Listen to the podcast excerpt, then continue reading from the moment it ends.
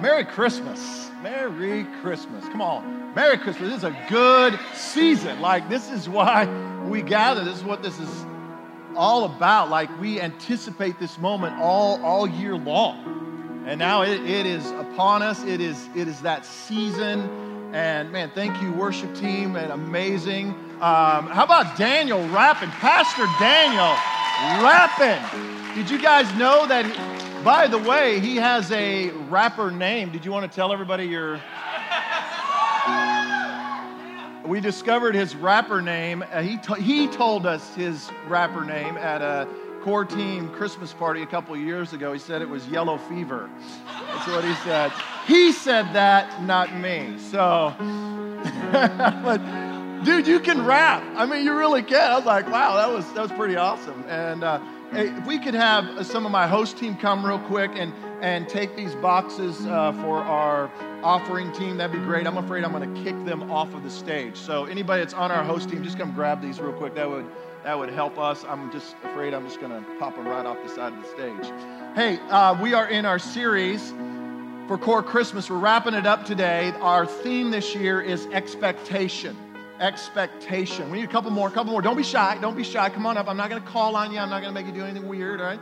Um, our series is about expectation, and we've been talking about week one, we talked about dreaming with expectation. Last week, we talked about praying with expectation, and today, I want to finish this up by talking about coming with expectation. What is your expectation?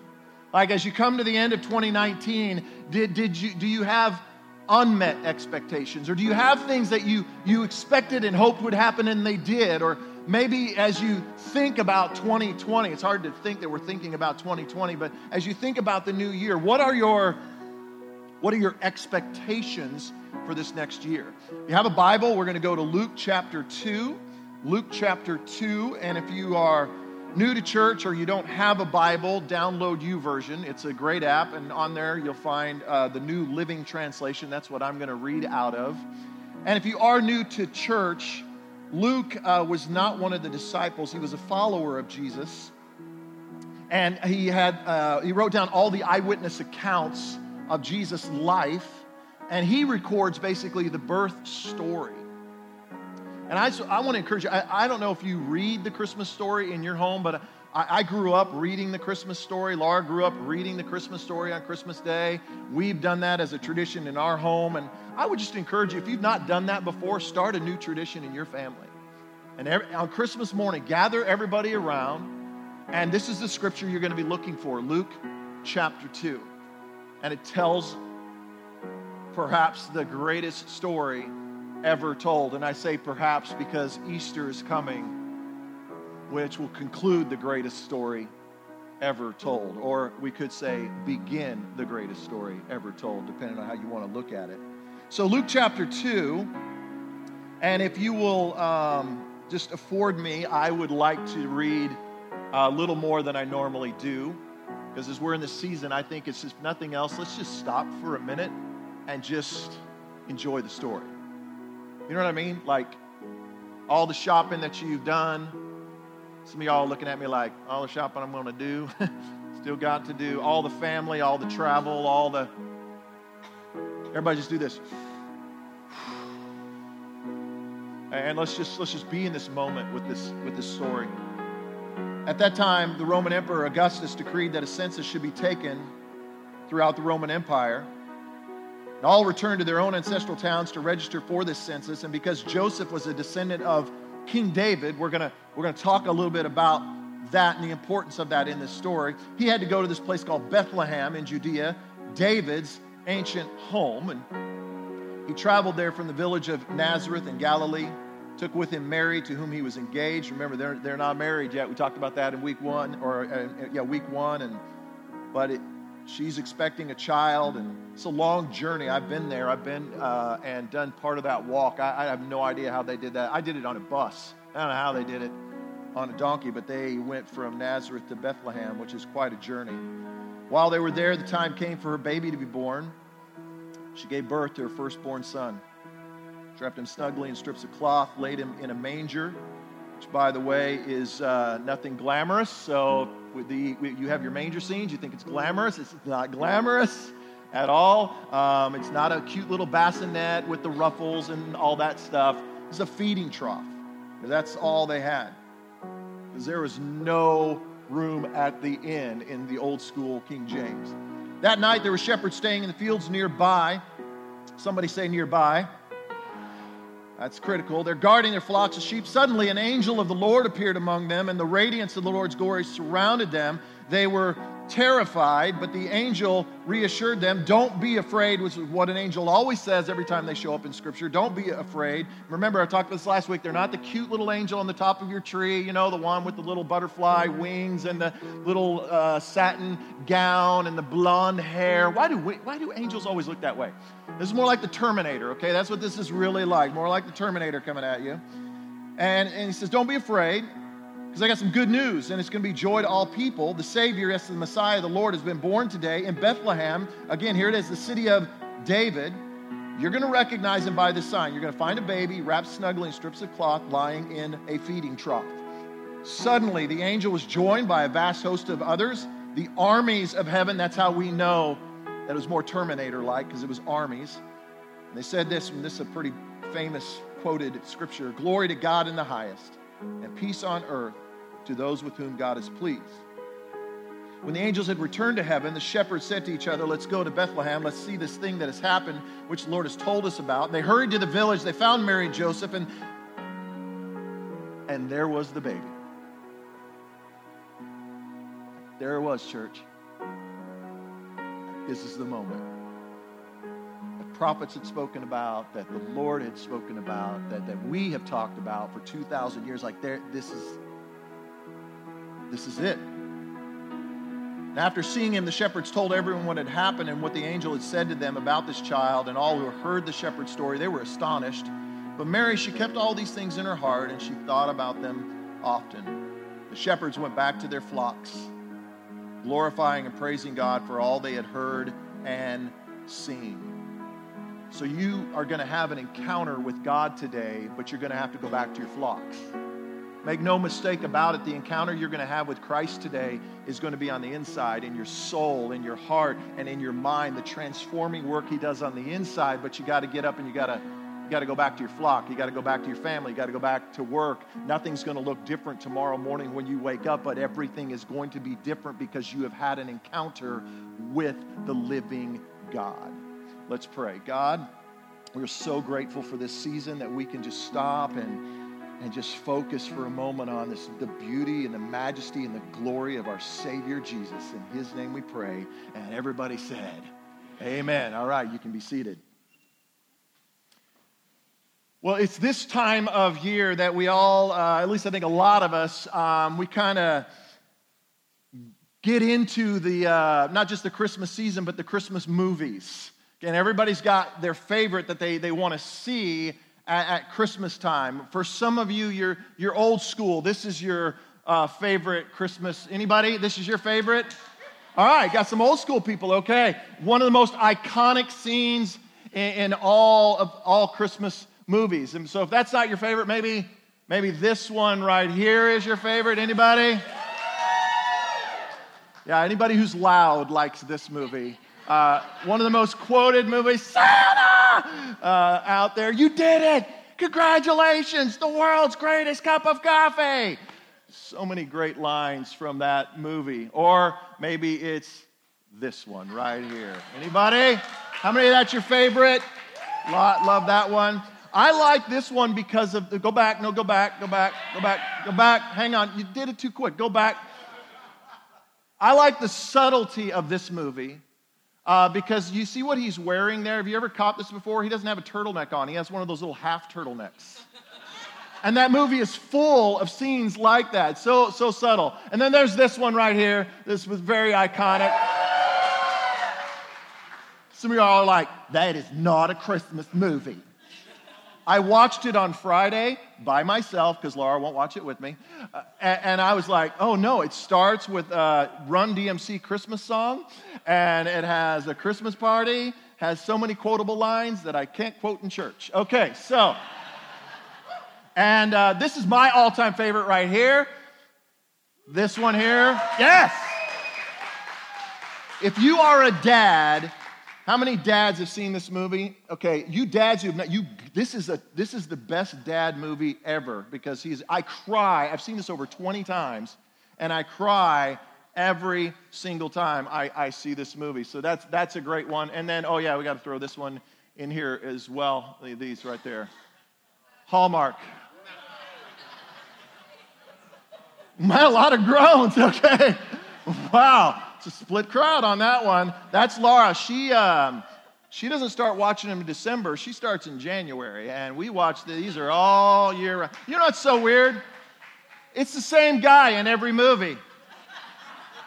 He's wearing the same sweater, same shirt in every movie. This one here, he's a divorced dad. This one here, his, his wife died of some horrific disease. This one here, she's a, she owns the flower shop. Uh, here she's a school teacher, and what's bizarre is they always fall in love at the end of the movie. Huh, who would have ever thought that was coming? Now, wow, I'm on the edge of my seat. You know what's great is whenever you, you uh, see your favorite Christmas movie and you come across somebody and it's their favorite Christmas movie. It is just such a fun like engagement with somebody that you have because uh, like you're quoting the lines and you're uh, and you're recounting the scenes and just it's like that connection that you have with somebody. You know, the worst moments is when you come across somebody who's not seen your favorite Christmas movie. Like Pastor Eric, who's a dad of three, has still not seen It's a Wonderful Life. And I found this out this week. I'm like, you got to be kidding me. How have you not seen? You ever notice when somebody hasn't seen your favorite, you chastise them? You just shame them. You're like, what is wrong with you? Are you anti Christmas? How have you not seen this movie? It's the greatest movie ever. It's the worst to be on the other side of that. Like if you're the one who hasn't seen the movie and everybody around you is quoting the lines and the scenes and they're going, and you're like, I, I don't get it. You feel left out. You feel like you're on the outside looking in. There, there is nothing worse, I think, than being on the, the outside looking in. This is nothing worse than, than feeling like I don't belong or I don't, I don't get it. I, I think the one place that should never, ever be the case is church. It should never be like that in church. Yet, often that is the case. If you're here today and you're not a follower of Jesus, you know exactly what I'm talking about. Because you're like, uh, the language, I don't, I don't speak the language, I, I don't know the, the traditions. Are we sitting? Are we standing? Are we raising our hands? Are we, what are we, and you're just nervous, wondering what's coming next. You don't know the, the stories. You're like, I don't know, Luke, shepherds, and wise men, and all these, and Mary, who, who's, the, who's the dad again? I don't, and you just, you just feel, and if it's not that, then, then you just feel like you're just not even worthy to even be in the gathering. Because you're like, yeah, they, they, they knew they would, they would not have let me in the doors today if they knew. And even if you are a follower of Jesus, what's crazy is shame and condemnation can keep you on the outside looking in.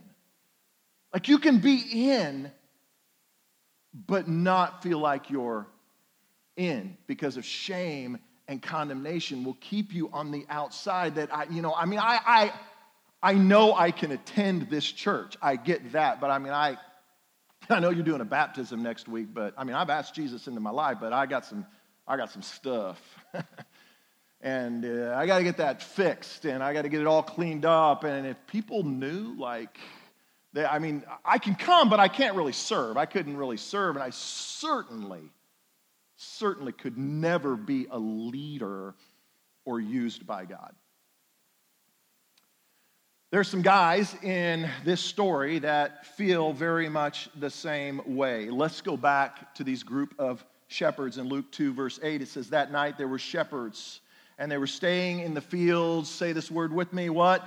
Nearby nearby. Like, this is the last group anyone would have ever expected to receive this grand, uh, ostentatious, amazing, glorious announcement of the coming of the Messiah.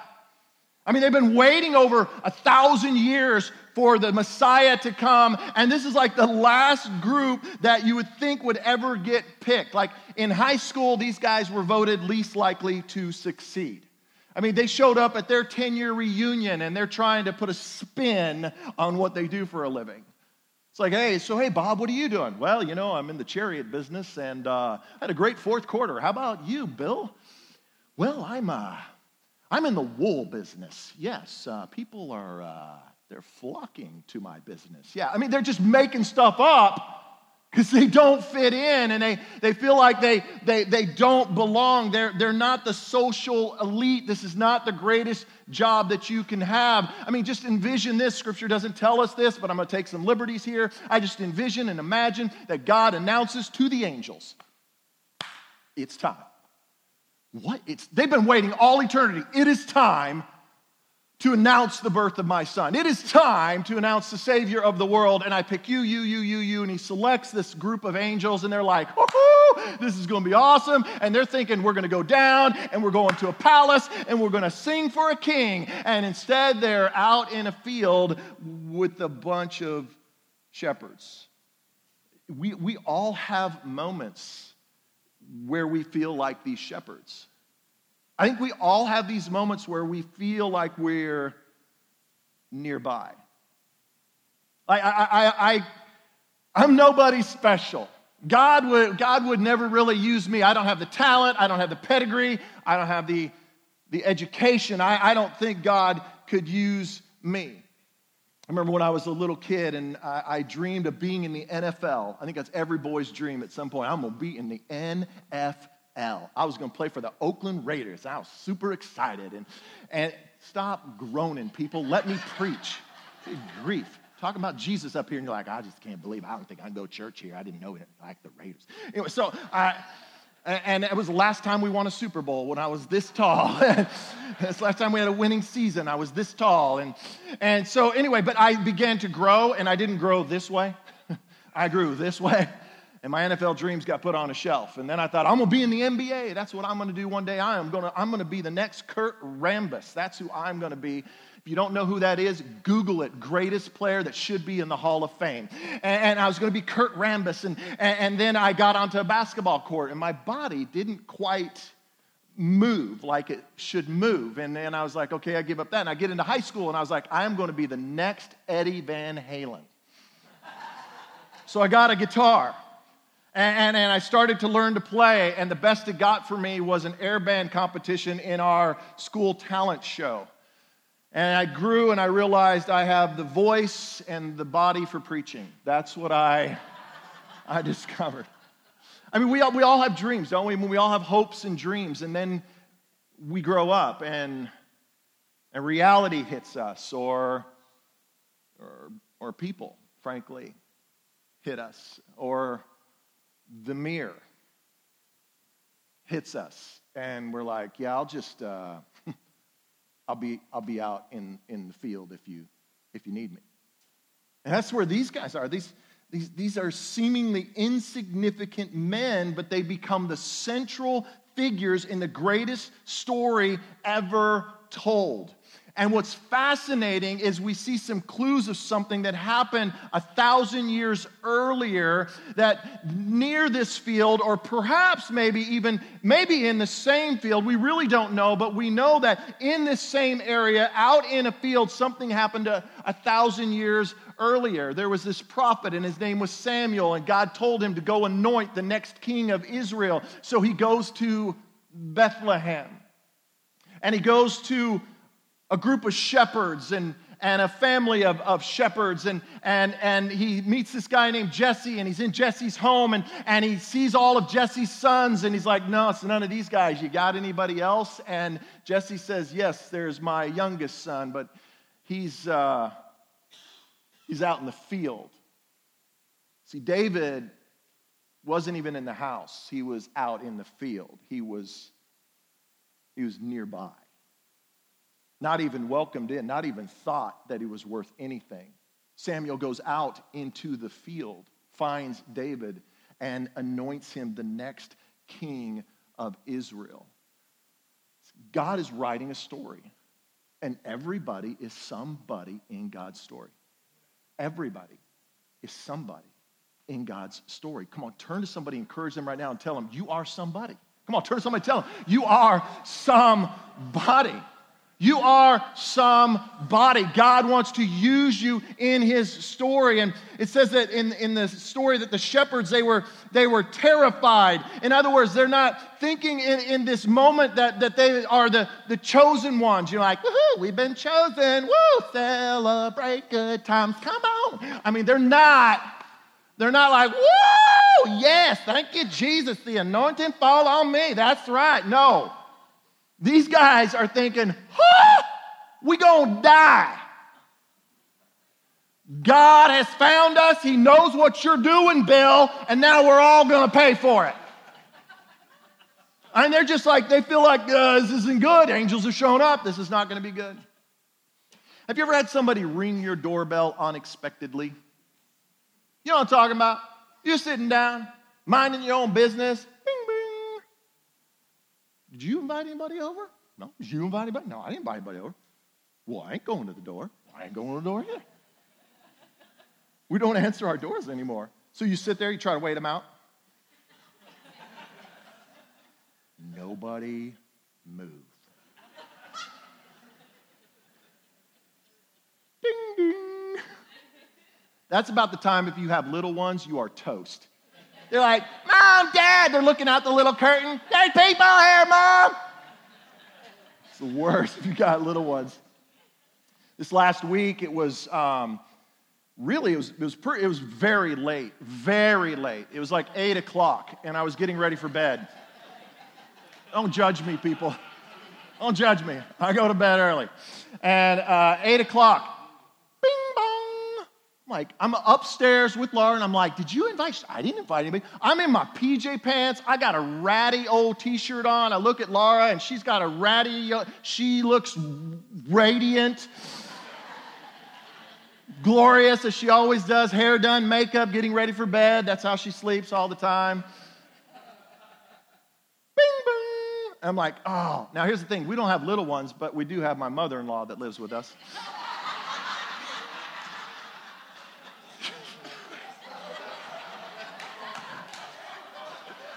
She goes to the door, opens it up. And all of a sudden we hear, We wish you a Merry Christmas, we wish you a Merry Christmas, And all of a sudden all I hear is my mother in law, Brad, Laura, Brad, Brad, Laura. I know they're here, they're upstairs. Brad, Laura. I kid you not, Laura and I were like this, just get down, and we just started scooting back. We were huddled near the closet. I ain't making this stuff up. I'm not making that. It's weird, like they can't see us, but we're like. We did not go down. We did not look the part. We just didn't look the part to go down. Later, I found out it was the Surratts and the Fosters and their children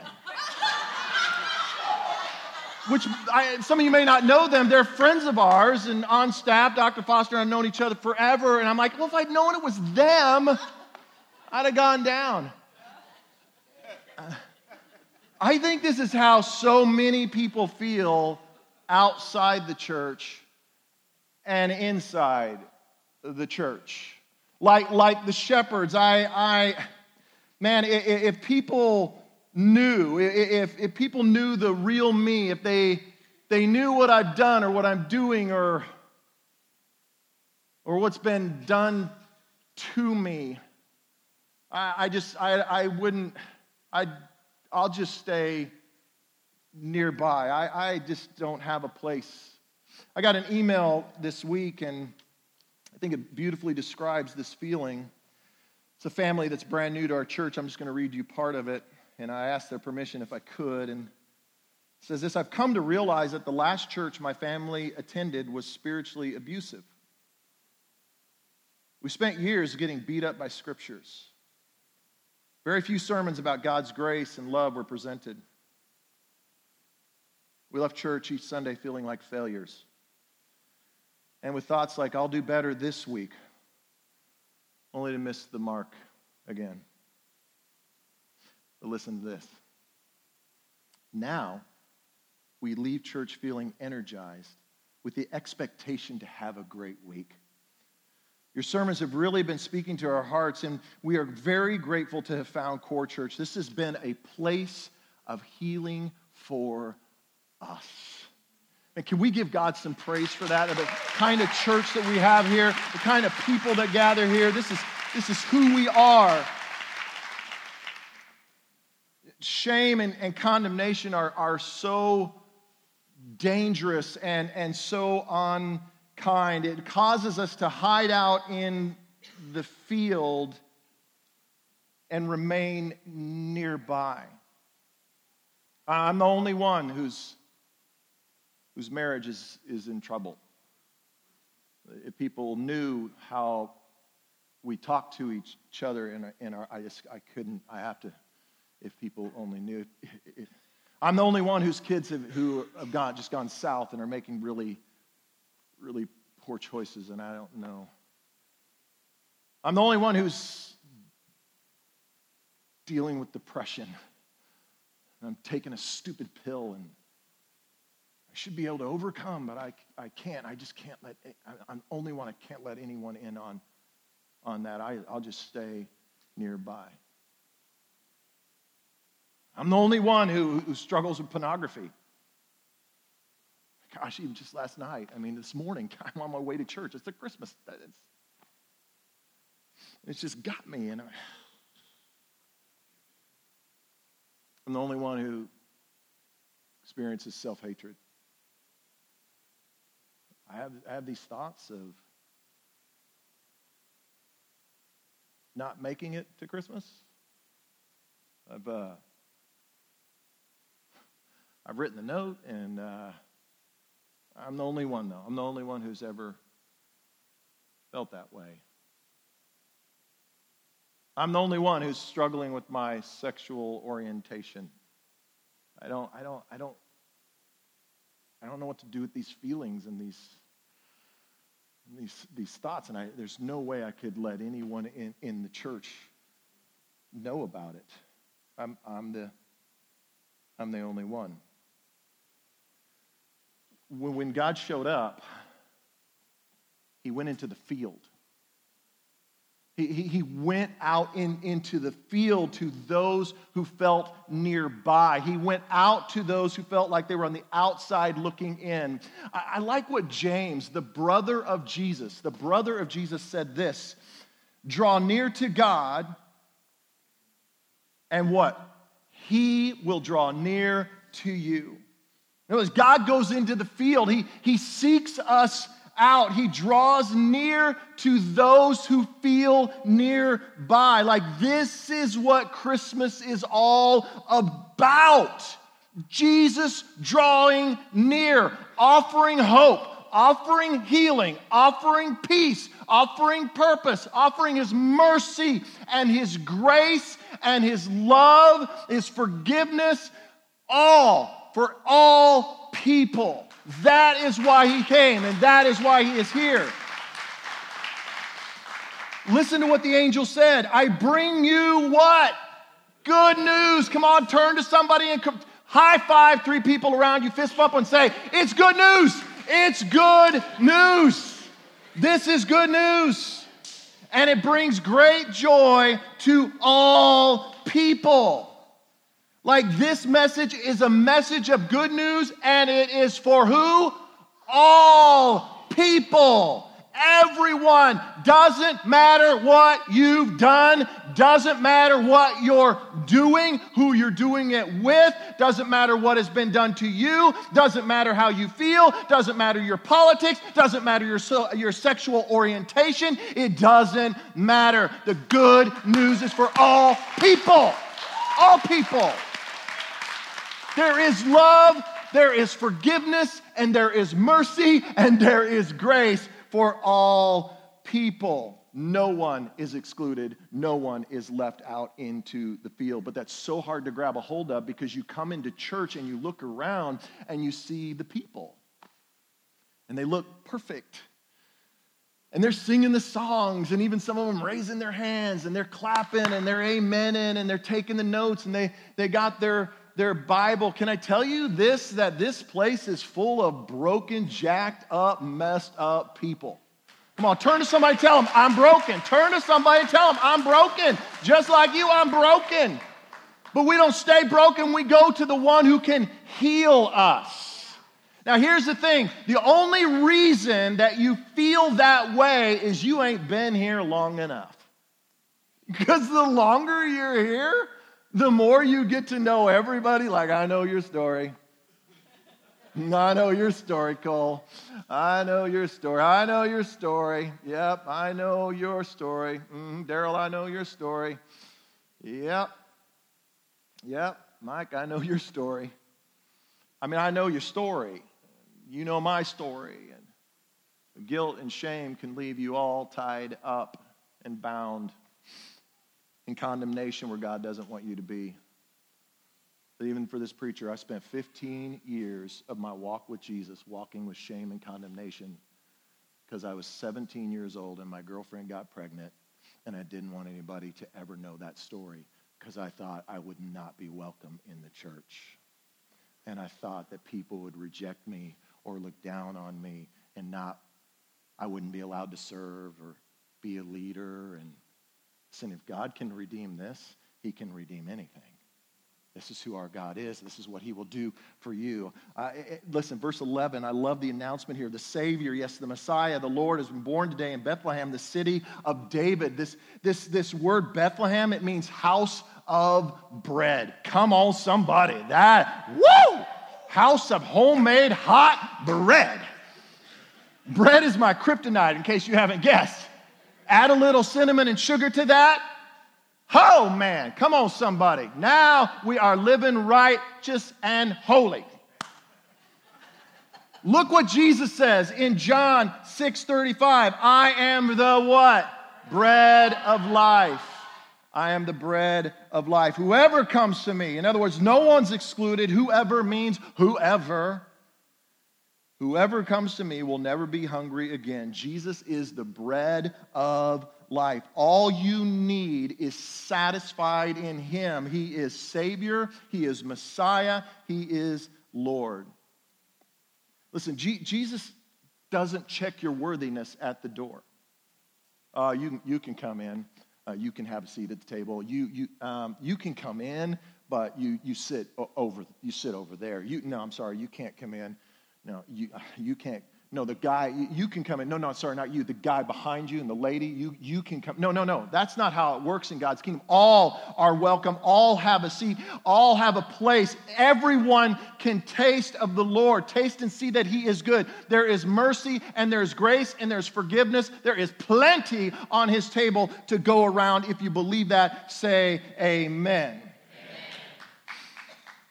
Verse 12 says this You will recognize him by this sign you'll find a, a, a baby. I'm sorry, I thought you said baby. You're going to find a baby wrapped snugly in strips of cloth lying in a manger. Now, we talked about this a couple weeks ago at Core Midweek. Like, this, you see this, the shepherds like, whoa, whoa, wait, wait, hang on a second here. Whoa, whoa, whoa. We, he's supposed to be coming as a conquering hero. Like, we envision Chuck Norris, like jumping out of a helicopter, a couple AK 47s and a grenade launcher on his back. That's what I picture, not a baby in a stroller, but Jesus comes as a baby. Why would Jesus come as a baby and not a conquering hero?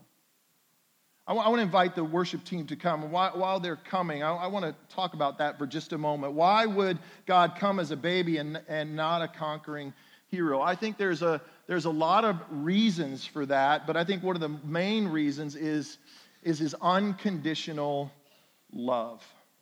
Uh, where's Dustin and Samantha at? I was gonna. are they in here? Dustin and Samantha? Where'd they go? Where am I seeing them? Oh, there. Okay, I didn't see. Okay. All right. So, um, Dustin, Samantha, this is little Paxton. Look at this little. Look at this little boy. Oh my gosh. Okay, so here, come here, buddy. This is I'm chancing it here, people. Taking a high risk here. Look at this. Look at him. Oh my, how old is he? He's six months old. He's just looking at mama. Uh-oh. he's starting to squirm. You know what's so funny when you're a dad and mom holds your hands about you, you got to hold this baby. You got to hold this baby. What happens, dad, every time you take the baby? They start crying every time. I think that's what happens. To, you know, I think for a lot of us, we, we kind of have this feeling like that's who Jesus is, is that he, he wouldn't want to have anything to do with me. He wouldn't want to be in my life. But I think one of the reasons why Jesus came as a baby was to show the unconditional love of God. Because when you hold a baby, they don't care who you are. They don't care what you've done. They don't care what you think.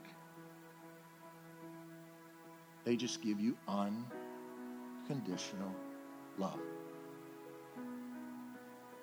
I think that's who Jesus is. And I, think that's one of the reasons why he came as a baby. Because he looks at you and he says, I know what you did. Like I, I, I know what I know what you're doing. Um, I know what's been done to you. And I know the label that you carry and the scars that you have and the, the embarrassment that you have in your heart that you don't want anybody ever know about. But what Jesus says is, I, I love you anyway. I love you through all of that. See, he drew near to us and he desires for us to draw near to him. This is our Savior. This is, this is why he came. This is what mercy means. This is what grace means. This is who our Savior is.